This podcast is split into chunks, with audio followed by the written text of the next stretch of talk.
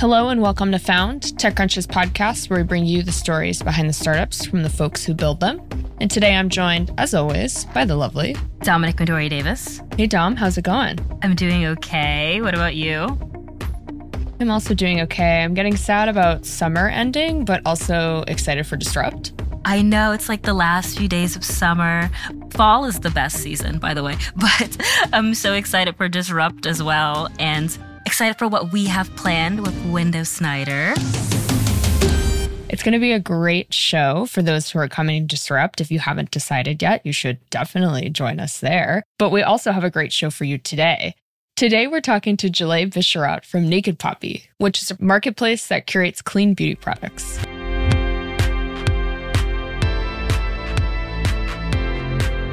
Well, hi, Jaleh. How's it going? Great, thanks. How are you? Hanging in there. Happy to be here, though. Why don't you tell us a little bit about Naked Poppy? Well, shall I tell you the origin story in leading to Naked Poppy? Sure. Because actually, the company started a lot earlier with a personal experience than 2019 when we launched.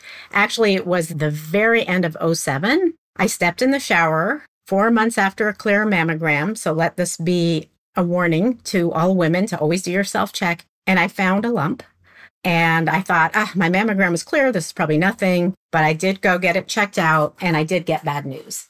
And it was breast cancer. And it was very much of a why me moment because I had been doing all the things, or so I thought. But I started reflecting on not just what I ate and sleep and so on, but also environmental toxins. And so I carried this feeling with me for many years. And around 2017, I started noticing that beauty products, which I had been buying in the health food store, which is a very fun shopping experience, that the clean beauty products, the ones that are better for you, and what ultimately became the focus of Naked Poppy, were getting more and more performant and more and more fun to use. And so I actually started doing a bunch of experiments at the farmer's market, interviewing customers. And one thing led to another. And I decided to research the idea of whether there, this was back in 2017 when clean beauty had not become a, the trend that it is now. And I was just really motivated to start a company that would bring clean beauty products to more and more people because of my own experience with breast cancer. I will say, like any entrepreneur, and I know you've interviewed many of them on this on your show, what you set out to do and what you end up doing, of course, changes once you hear from customers. And so one of the very first things that I learned was a lot of people would say, Oh, I like this idea of switching to clean brands, but it's overwhelming to me. Like, first of all, shopping for beauty products overwhelming to begin with. And I feel this right. way. I walk into the store and I'm like, 90% of this has nothing to do with me. You know, I'm, I like, don't like it. It's not fun for me. Much less if you finally figured out what you like and then you're switching to clean products, which is what we were saying they should do. So we decided to offer a technology solution and we got really, really good at matching you with your best skincare and your best makeup. Skincare isn't, it's hard, but it's not insurmountable. It's not, we're not the only people that do it. What turned out to be really hard was figuring out what colors would suit each person for makeup, because makeup's all about color, and then matching products to people, actually telling you what are your perfect matches, your great matches, your good matches, and so on. We actually have a store now of over 750 products from a variety of clean brands. That was the other piece of early learning. We originally thought, oh, we'll just you know, create clean beauty products. But what we quickly found out is the average person has seven brands in her makeup bag, meaning people don't want to buy all their makeup from the same company. And so we decided to wholesale essentially products from clean brands that shared our values. So that's what we do. We have 750 products. They're all clean, but what really sets us apart is we do your colors and we rearrange the entire store just for you with your best matches sorted to the top. And since you mentioned it already, what you set out to do isn't what you're going to end up doing, especially when you're building a company. I am curious, sort of like, how did this idea evolve? Where did you start and sort of how did you end at this curated online shopping experience? So I worked at Amazon in the early, in 99 and 2000, early 2000. And that had a huge, you know, I was there for almost a year. Like it wasn't even a full year, but it was worth five years of immersion and an obsession with customer experience and actually shopping online. So from those days, I brought forward this idea that you don't start a company without talking to like hundreds of customers. You want to get to a point where you complete their sentences in your head, where, you know, to me, a great customer experience happens when the customer says, Oh, this company understands me. We've all had that experience. I mean, most brands don't create that feeling, but here and there where where you see something or, or some, you know, brand speaks to you and you're like, this company speaks to me. They get me. They're for me. That's what you want to create. And so that was the mindset that we went in with, which is we need to understand her DNA inside and out. And so actually the main observations were once she understood that clean beauty is it's like organic food. You're not going to die if you don't eat organic food, but the more you layer on organic food or the more the products you use are free of known or suspected toxins, the greater the chances over a lifetime of a healthier life. So observation number one is once people, it took 30 seconds to get that. And then people are like, oh, I do want to do this. Observation number two, too overwhelming. right. You really have to acknowledge that, especially when shopping online. It's like, where do I begin? So that led to the creation of the beauty algorithm. Um, and then the third one was the need for mixing and matching brands and not just having our own. That was at the very beginning. I'd say the biggest learning we've had since then, there's been plenty, you know, if you want more, but the biggest one, actually, there are two. For the longest time, we just had the algorithm work under the hood. Nobody really knew why they were getting recommended what they were getting recommended. And of course, the algorithm was getting better and better. But in June, we launched something we call Your Best Colors because people were saying, How do I know why? And also, right. tell me what colors suit me if you're so good at this. So we launched Your Best Colors and it exploded. Because once we put up everybody's best colors, and also it extends to fashion as it turns out very easily. Because if you can figure out what looks good on her face, it's actually easier to figure out what's going to suit her to wear or him. Once we surfaced your best colors, it was really transformative. We got a lot of questions. Why are you recommending this? Why are you recommending this? But it was a lot of work to figure out how to present it in an interesting and appealing way. Hmm. So we finally launched it in June. That was number one. Number two, we learned along the way that people have a lot of skin sensitivities. Four in 10 people have a skin sensitivity, whether it's peanut oil or, you know, you name it, sesame or what have you. So we actually had to build in, and we never expected this at the beginning, the ability to map allergies and sensitivities to all their chemical names. There's a lot of chemical, like peanut has 13 different chemical names, hmm. but it's actually really, really painful. If you're allergic to peanut, can't put it on your skin, something like 13, maybe it's 12 or I don't know. You know, reading labels is like super, super, super painful. And that does bring me back to actually back to the customer centricity. It's not only listening to your customers, it's taking the onus off of them to do work. So, like, what's clean? I mean, if you want, you know, we can go into our definition, but, you know, whenever people say do your own research, I'm thinking nobody can do their own research in beauty products or personal care products. There's 12,500 ingredients. You need a master's in chemistry to read labels. I've been doing this for five years. I still can't read labels because I'm not trained in chemistry. So, we hired a chemist to do the research for you take the onus off the consumer. Likewise with these allergies and sensitivities. Sure, you can read labels, but it's it's like joyless. You finally fall in love with a product, then you realize you have to read the label to make sure there's no coconut derivative in it because you have that allergy. So that was another big part of our philosophy, which is we do the work for you because that's part of the joy of being a customer in a world where you can say this company understands me or this brand speaks to me. You know what? That was actually going to be my next question because I love clean beauty and clean makeup and everything. And I've been doing this since high school. One thing, you know, doing research on clean beauty, something that always comes up is how Europe bans like a bazillion chemicals or whatever. And the US only bans a handful. So it's, you really don't know what's in your products. And so I wanted to ask you more about your research process and even teaming up with a chemist to kind of decide, I guess, for the consumer, what is good and what's not good. And I guess also, in addition to that, do you abide by the EU standards? We do for sure, but we don't think that's enough. To be fair, the whole EU thing isn't, and we've quoted it ourselves. So I'm not saying we're innocent of this, but it's not actually a completely fair comparison because some of the chemicals the EU bans were never in beauty products to begin with. It's just a way of saying that the FDA doesn't regulate as tightly as we think they should. So, as part of marketing and in some cases crossing into fear mongering, and fear mongering is a very easy way to sell. But if you really care about people, it's actually, anyway, we don't believe in fear mongering, although people need to be educated there's a lot of free of lists and it's typically like free of phthalates free of parabens free of sulfates whatever you know is the buzzword free of talc of the day the problem is you're not using what's not in your products you're using what's in them like you know my rice the other day said free of gluten and i'm thinking there's no rice that has like that's just cheap marketing right there's this whole thing of this backlash against clean beauty which you may have heard of I don't think it's a backlash against the idea of clean. I think it's a backlash against the idea of clean washing. like misleading marketing that people are sick and tired of. So we don't subscribe to the theory about what's not in your products. We actually have a scientist who looks at every single ingredient that's in the products.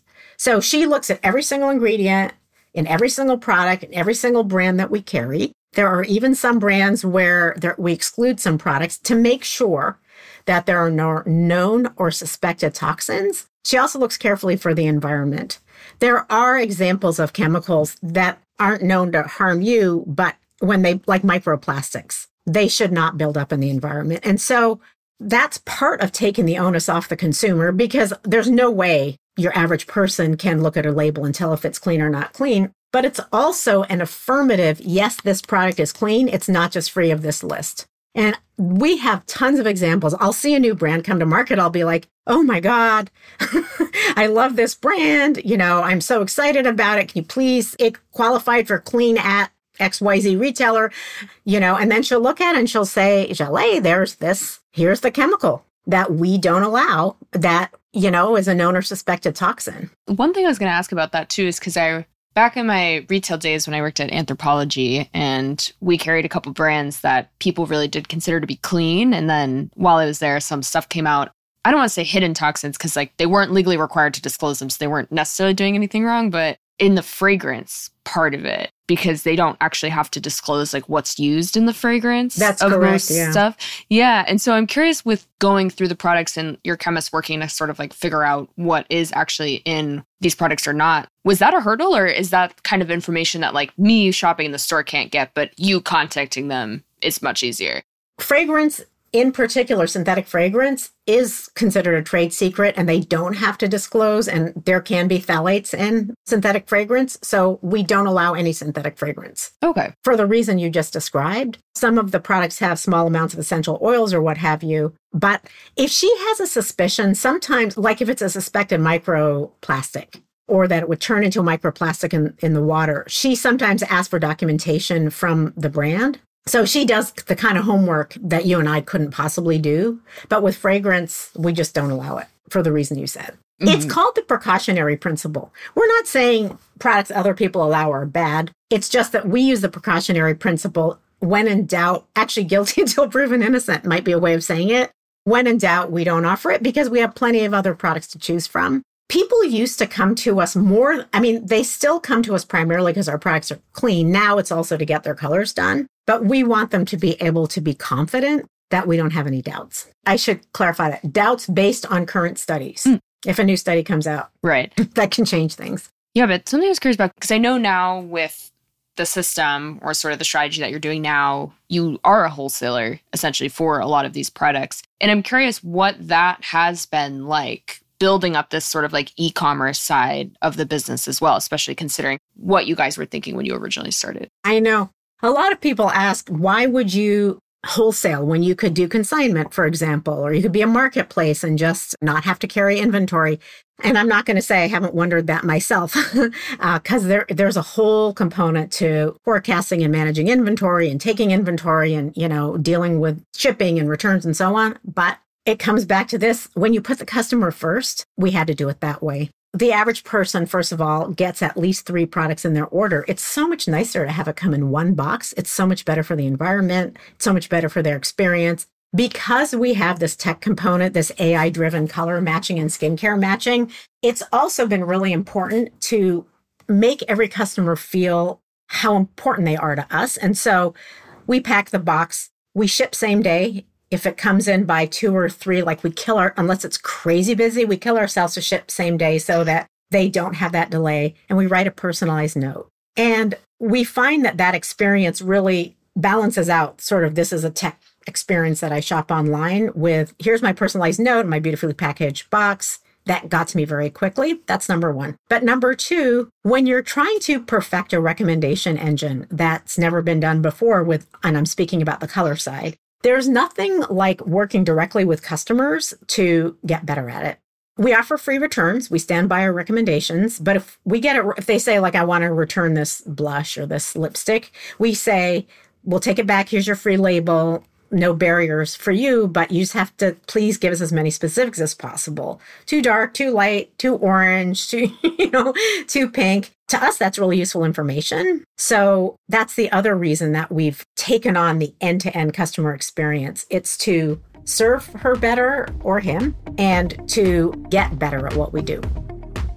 We're going to take a quick break, but stick with us to hear more from Jaleh.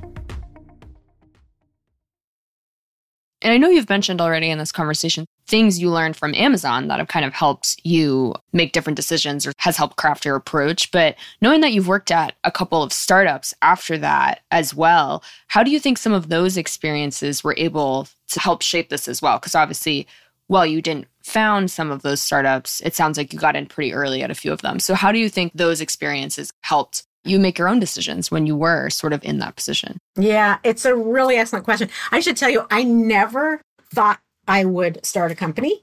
I never had a need. People would say, Do you want to be a CEO? And I always used to say, I don't want the weight of the world on my shoulders. You know, I didn't have that like I'm 28 and I want to start a company. Like I just, I always enjoyed what I did and enjoyed being early in startups and enjoyed other companies. So it really was around the idea of Naked Poppy. I was in my 50s when I started Naked Poppy, and it was, it's a passion project. It was that sort of cliche of I could not get the idea out of my mind that I did start Naked Poppy. But what did I learn from being at other startups? I mean, grit, knowing that it takes a lot of humility, hard work, and luck to make a dent in the universe. Every single time you start a company, it's like people are running around doing their thing and you are trying to change their behavior.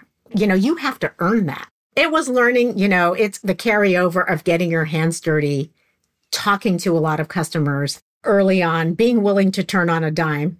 You want this balance of being able to respond to customers but not rattle your team by constantly having new ideas like like having a focus and having a vision and keeping to it because it's also, I've seen in my career that it's really disorienting when leadership constantly changes their mind. Mm. You see what I'm saying? There's a difference between being focused but reacting to customers and taking customers seriously versus panicking every time there's a problem or having a new idea every day and people come in and they're like i can't even finish what i you know. So that balance has also been a big deal. And the big idea that we've really stuck to is in the beauty industry in particular brand is huge.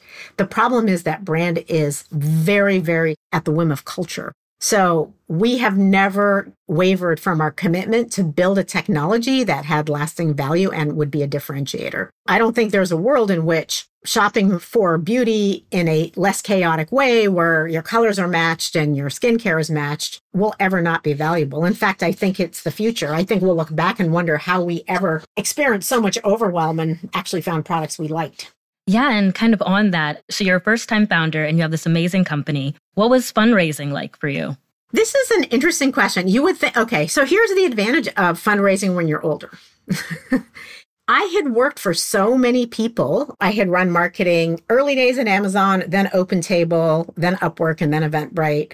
And through the years, I had been on management teams and presented to investors at board meetings and so on and so forth. So by the time I was fundraising for Naked Poppy, I knew a lot of those people. I never intended to go back to them to raise money, but here I had this idea that I couldn't let go. It was a passion project. And so fundraising is never easy, but it is easier if you've proven yourself over a lifetime, over a career, and done good work for people, and they've seen it, and you've presented to them in other contexts. That is an advantage to starting a company actually when you're when you're not 28. People in the ecosystem know you. How did you end up finding your lead for the round? The lead for the round, we have three leads essentially, and I knew all three of them from the past. And I had worked for one of them. He was CEO of Upwork, of Odesk before it merged to become Upwork. I never thought he'd become a venture capitalist. So, of course, we had to prove out the idea and pull ourselves together and so on and so forth. But it, it really made a difference. And it's not only fundraising, it's, it's like you've made all your mistakes. I mean, you, you continue to make plenty of mistakes, but all your early career mistakes you've learned from because you've had so much more time to make them leadership lessons, how to recruit people. I mean, try recruiting people to a startup, you know, and keeping them motivated and keeping them feeling like they're doing the best work of their career. Well, you're a lot better at it if you've managed teams for 30 years. And sort of following up on that, how do you think about fostering company culture with all of this experience you have had working on these various teams at companies of various sizes? And how do you think about creating that type of environment where people do want to come to work and want to work at a startup? Yeah. First of all, I think the mark of a great culture is when people believe they're doing their best work of their career. It's like you can put a person in one environment and they're doing one kind of work. You can put them in another environment and they're 10x. Like they're just so much better at what they do. And where they see no difference between Sunday and Monday, where they wake up on Monday morning as excited as Sunday. I mean, that's the ultimate, right? Where they say, this isn't even a job. Like, I can't believe I'm getting paid to do this. So, how do you achieve that? I think with entrepreneurs, it's sometimes easy to forget that you actually have two jobs. Your first job, of course, is to set the vision and the mission and like what are we focused on what are the top things we're focused on this quarter and this you know 6 months in the next year but the second piece equally important forget the head of hr you are the head of hr is creating culture because culture gets set at the very top of an organization. We've all seen this where a new CEO comes in and the culture flips overnight. People emulate their leadership. Do you want a culture of fear or do you want a culture of happiness?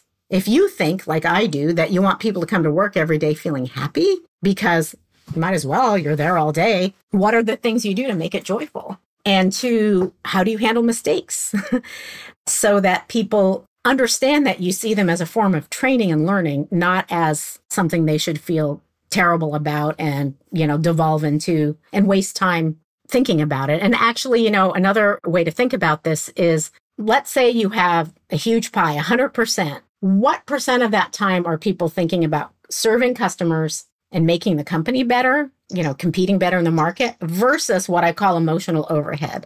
We've all seen this situation where like a third of the time people are like, trying to figure out how to get promoted, trying to figure out how to get a raise, upset that so and so took their idea, upset about politics in the company or whatever. It's your job as CEO, as the entrepreneur, to nip all of that stuff in the bud. The goal is 100% of the time we're here together, focused on customers and building a better product for the customer. Any emotional overhang, politics, unhappiness is a waste. I'll tell you, I think one of the most important ways of achieving this, I can think of two. Okay, the first is hire people who are better than you and let them know they are. Let them know. If someone emails you with, What do you think of this? and you have your expert, say, Ask the expert. She's better than me. And really let them do their job because people have a way of spreading their wings when they have room to spread it. The second one is how you handle conflict the ideal is there are two kinds of companies. Sometimes it's that people are too polite to each other and you don't really get to the best ideas. And then, of course, there's the super political where people leave the meeting feeling bad because conflict is unpleasant. What you want is a environment where people debate ideas and get to the best idea, but it's never personal. Nobody ever feels like I Becca said something stupid because so and so you know what I mean? It's it's it, it's that it's as a team we've all come together with the best idea. I go out of my way not to say this was so and so's idea because actually ideas build on themselves anyway and as a team you want to have healthy debate, have the best idea and all walk out feeling good.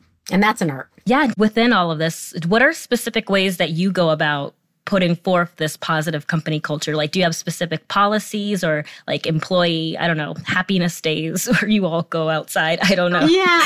I'm not a huge believer actually in the ping pong tables and those things. I mean, I know people can have fun, but it's actually more about how people are treated in the day to day. So it's what I just said. It's, and, and I'm explicit about we agree, we disagree. We can say whether we agree strongly or not strongly, but it should never be personal. And if I ever notice people personally seeming to have friction, I always talk to them and nip it in the bud and make sure that they talk to each other. That's number one. Number two, this is less true at Naked Poppy, but there are some times where you have, you just have a culture problem. Like you've given the person every opportunity and they just are not a team player. Unfortunately, you do have to take care of that. It gives the whole group a bounce when somebody who's not carrying their weight or is not being a team player has had their opportunity, hasn't taken it, is you know, dealt with. So that's number two. And number three, I always think, you know, praise publicly and criticize privately. Feedback is a gift, but people don't love criticism in a group. I'm not saying I'm infallible at it, but I, I do, I am careful to, if there's a concern, to call up one on one and say, you know, here's what I'm seeing, here's some ideas but you need to work on this. On a semi related note, with you and your co founder, was it really easy splitting up, I guess, responsibilities? Was it as simple as, okay, they're going to do data science and chemistry and you're going to do everything else? Or how did you split all of that up? Yes, very much so. That is exactly how it happened because I am not a technical founder, co founder. I came up through the business side, the marketing side, and she is a data scientist. Now, I will tell you, we actually had a second idea in the process of building Naked Poppy, which was to create essentially a marketplace for chemicals for suppliers and brands and retailers and so on. That was such a separate idea that we spun the company off into two. So my co-founder now runs Novi Connect. It's a wonderful company. I'm on the board and she's also remains on the board of Naked Poppy, and we're in constant communication. That's an unusual happening, but it was such a good second big idea. We decided to have two, what is it called? Two shots at goal. two very separate companies. Yeah, I've chatted with Novi before. Oh, great. I think when they raised in 2021. Yeah. I think I covered the round. Oh, great. Okay. So there you yeah. go. Yeah. And something I'm curious about, you mentioned this a little bit toward the top of the call about how even when you guys started the company, 2017 that in theory doesn't feel like that long ago but the clean beauty space has changed so much since then. And also just other threads that are relevant here like the inclusivity around makeup and who's wearing makeup and who it's marketed to as well as the environmental side of this too has just changed so much in 5 years. I'm curious how you guys think about sort of being able to keep up with those changes and making sure that you're not presenting something that does seem behind some certain both like social and environmental progressions there. I love that question. And the good news is clean beauty is now mainstream. It should be. Like that's the goal. There's a part of me that's like, thank God we, you know, we didn't achieve it, but as an industry, we achieved it. And so I can sleep better. Your question though about inclusivity that was implied there actually is a huge one. And I will tell you, when we started working with makeup artists to figure out how does a makeup artist look at someone and figure out what colors are going to suit her or him, we realized that the color science to date around colors that suit you was horrifically limited to women up to around my skin tone, meaning with light and medium skin tones women of color actually had very little. I mean, you know, there have been brands that are good at foundation matching now, but like the nods to women of color were like, oh, instead of going from light to dark, we go from dark to light. So we didn't think that was enough. It wasn't so much keeping up with the times, but just this realization as we were doing our work that we discovered that figuring out what colors will suit you, there's a whole different actually set of rules for women of color. And so we built four extra, we call them seasons for women of color into our beauty algorithm. And it was its own effort. We also did four extra color clusters, or we call them seasons, for women with graying hair. That was another category. It's like older people. there wasn't a lot of work done in color science around what colors should you wear when your hair goes gray? It actually changes up your makeup and even what suits you, what you wear. So I would say that's probably the biggest example of how things have evolved. Maybe the second one is, though, that as clean beauty has become more mainstream, thank God, the color matching has just become a bigger part of our business because people have more alternatives places to buy clean products, and we're delighted about that. And now I'm going to add a third, which is that there's been more clean, but also more clean washing or more misleading marketing. We have had to do some education around that. Mm-hmm. It's not cool, yeah, you know, to sell a product that's not clean just because it's sulfate free and paraben free. Yeah. Definitely. Oh, I would just, hmm, I'm trying to think. No, I was just going to make a statement, which was that, like, it's totally real. Like, when I first started trying to make all of my makeup clean, I couldn't find any clean foundation in my shade. So I just didn't, I just, I don't wear foundation. But, like, now, I just never went back to buy any because at the time there was nothing there. So now I'm just like, now things have gotten a lot better in terms of more options. And I'm like, oh my gosh, you know, clean beauty, it's rising through. I guess in terms of how things are right now, how much farther or like what else would you like to see in the industry? Like how would you like to see it further evolve? I mean, I hope that someday there's no such thing as clean beauty, that all beauty is that all beauty products and personal care products are vetted by scientists, uh, beauty scientists, or you know people who understand this green chemistry, this aspect of chemistry, to be better for you, better for the environment it's an industry that has a long way to go in terms of environmental waste as well as health. So that's my biggest wish for the industry. But the second one is that it, I think we're going to look back someday and wondered how we ever shopped in such a chaotic way. I saw you nodding, Becca, when when you know when I walk into beauty retailers, even when I go on websites, I'm just like, ah, where do I start?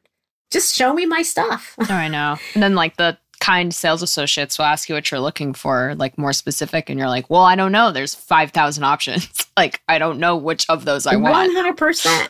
And this is actually where machine learning is actually needed. No sales associate can carry 10,000 SKUs in their head. And then remember that you just said you're vegan and you're allergic to coconut and, you know, my undertone is this, my skin tone's that, and and be able to go run across brands and assemble for you what's what you ought to try on. Totally exhausting and totally chaotic. There's a reason that makeup is one of the last categories to go online for shopping because it's so hard to do unless you're replenishing something. Definitely. I mean, it's so hard to discover new products. Definitely. And sort of thinking about where you guys are at this point in the journey, five years in, and what you've built thus far. What's next? How do you guys think about the next couple of years and sort of where you'll head from here? Yeah. I love this question. Now that we're confident in it took time to get to develop the confidence in our color recommendations and to get really good at the gray hair and the women of color and so on. I think now it's really honestly about getting out there and getting distribution. We find that we actually do really well on TikTok. we get sort of outsized views because people just love seeing this notion of getting your colors done. So if we can transform shopping for beauty to go from overwhelming to enjoyable and fun, I think we will have achieved our mission and something that, of course, that you don't have to worry about because the products are clean. Fabulous. Thank you so much. This has been such a pleasure. Hopefully, we'll continue to see these nice advances in the clean beauty industry because it really, really has been a journey. Yeah, it industry. has been. Well, thank you. Thanks for the opportunity. It's been fun chatting with you guys.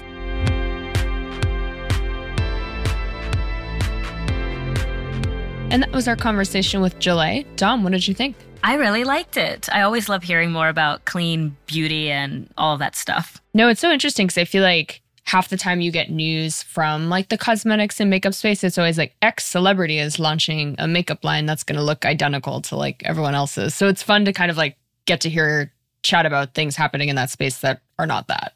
I know. My gosh, another celeb line. It was good to talk to, yeah, literally not that.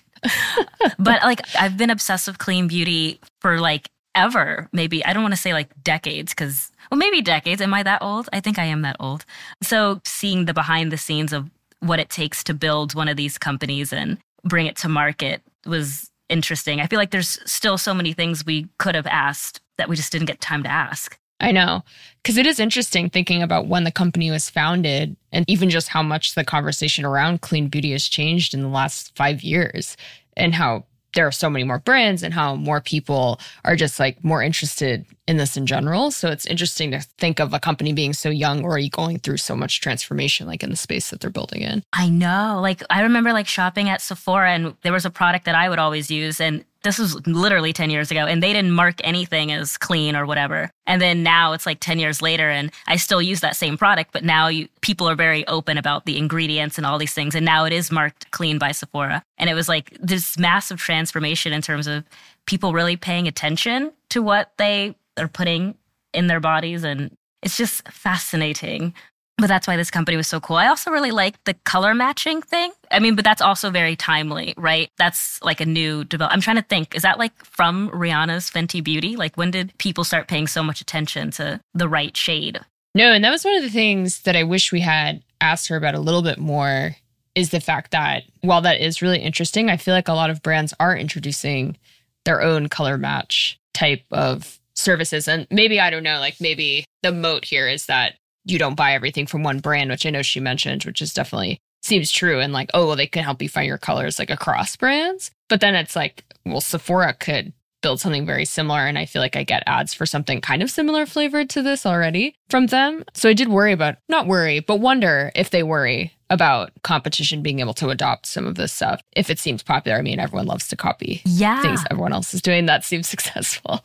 I like how she mentioned she understood that people don't want to buy the same product from one brand. It reminded me a lot of Bluemercury in terms of they have their own product line, but then they're also kind of a wholesale retailer where you can get a whole bunch of other stuff and they can kind of play around with their ingredients and chemicals. But obviously, everyone doesn't want the same thing from one place, even if it works. I don't know why, but we want variety. I really liked hearing that she kind of understood that. Like she understands her customer. And she spoke a lot about really being able to understand the customer because she brought up something that I also found to be really, really interesting. And that was basically when you have these type of companies, you are totally introducing a new behavioral pattern to consumers. And it's like, what is your brand that they should just completely, you know, up in their skincare routine and add you in it? Right. So understanding that, like, it was also really, really fascinating to hear how that works behind the scenes. No, it's such a good point too, because I feel there's so many startups focused at consumers that I don't know if they don't avoid the kind of conversation around like having to change consumer behavior, but that could be the biggest hurdle. Like you could have the best product in the world or the best solution, but if customers aren't willing to change their behavior to use it, they won't use it. They won't. And it won't be successful. And so it was good to hear her talk about that because that is something that I think has killed a lot of startups in the past is sort of that lack of awareness around how it can be hard to kind of get consumers to change their behavior, even if you are offering them something great or cheaper or quicker. It's like if they don't change the behavior, like it's never going to stick. Yeah, especially in skincare. I mean, because you're testing chemicals on your skin. Right. like I feel like once you find something that works for you, it's like, okay, this is my product. I'm tapping out. And so I don't know, it's always like risky trying new things. But I don't know, some people are are like that. Her startup experience, you starting this company in her 50s, she came from like some heavy hitting startups. I mean, she's she's mm-hmm. been everywhere. Amazon, Upwork, OpenTable. I was like, oh my goodness, an Open Table employee. I was like, that's so cool. I know. That was also a good part of the conversation, talking about how like she thinks this leans into her leadership style too. Like she actually has the job experience to kind of know what works at companies and like what doesn't and how to talk to customers and how to talk to employees at the same time. And like that's something I've always wondered about with some of these companies that we've also talked to that are started by people younger in their career. Like, I have never had a management position yet in my career either. And like, I can't imagine just being like, yep, I'm the boss, I'm in charge now, and I totally know what to do. It's just like, oh, okay. So her point about being like, well, I have all this experience. I'm further in my career. Like, I literally know what doesn't work and what does. Is like, yeah, that's pretty valuable. Yep. And that's why a lot of these startup founders get caught in drama with their employees because a lot of them are so young. They have never had management experience. They really don't know what they're doing. And they should not be, you know, leaders yet. You know, they need some training. But, you know, she came with it. And it also really helped fundraising because she just could tap back into her network. And yeah, for sure. Yeah. I mean, like that's the case for, I guess, starting a startup when you're a little bit later in life. Yeah. It's one of those funny things where there's like so many studies that show these types of companies owned or started by people a little later in their career are generally more successful. But like we still just like love to champion the 22 year old entrepreneur, which nothing wrong with that. You can build a great business when you're 22, but it's just like it is good to kind of shed light on these kind of startups because it's like these generally are the more successful. Yeah, because like I feel like a society where like life ends once you hit 30.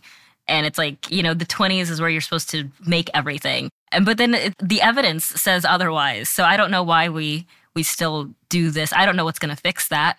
But here's, you know, another success story, another more evidence to prove you can start a startup at any time. We need to talk about this marketplace. What is it? The chemical marketplace which I loved hearing that they were like, yep, you know, we had this other business idea and we just decided to spin it off. And now it's, there's a chemical marketplace, which I thought was fascinating. Yeah, because I, I chatted with Kimberly probably two summers ago, I think at this point, maybe 2021. And they just raised like a sizable chunk of money for Novi. And I just remember I think it was cool because it's kind of like the next iteration of this clean beauty movement. Like, okay, get these brands and products like in front of consumers but like the way novi works not only is it for like brands to go back and check the chemicals they're already using but it's also just so good for new companies who are like oh i want to start a perfume line i want it to be clean it's like well great well there's a company that exists where you can go and just find the clean products you need to build your clean beauty product it's such a great sister business. I get why they didn't run them together because they are like that much different that it would be kind of weird to think of them being under the same roof. But I am glad that that was like an offshoot of that because that really just, you know, like further supports their mission at the end of the day, too. Yeah, it makes so much sense, especially because I feel like someone in the US has got to regulate these chemicals that we absorb on our bodies and put like on ourselves. Like someone has got to regulate that. And so just knowing that there's a place where people can go to say like okay i need a bunch of chemicals but i want them to be clean i don't know how it works but it's good to know that options exist for that i'm excited to see what happens next with the company and the clean beauty movement i mean i don't know if it's so mainstream but it feels pretty mainstream now that i don't see it going away anytime soon no and especially because you see all the big brands starting to like release clean lines as well like it definitely shows like where the market is headed yeah that's a win for us. Of course. Found is hosted by myself, TechCrunch senior reporter Becca Szkutak, alongside senior reporter Dominic Madori Davis. Found is produced by Maggie Stamets with editing by Kel. Our illustrator is Bryce Durbin. Found's audience development and social media is managed by Morgan Little, Alyssa Stringer, and Natalie Kreisman. TechCrunch's audio products are managed by Henry Pickavet. Thanks for listening, and we'll be back next week.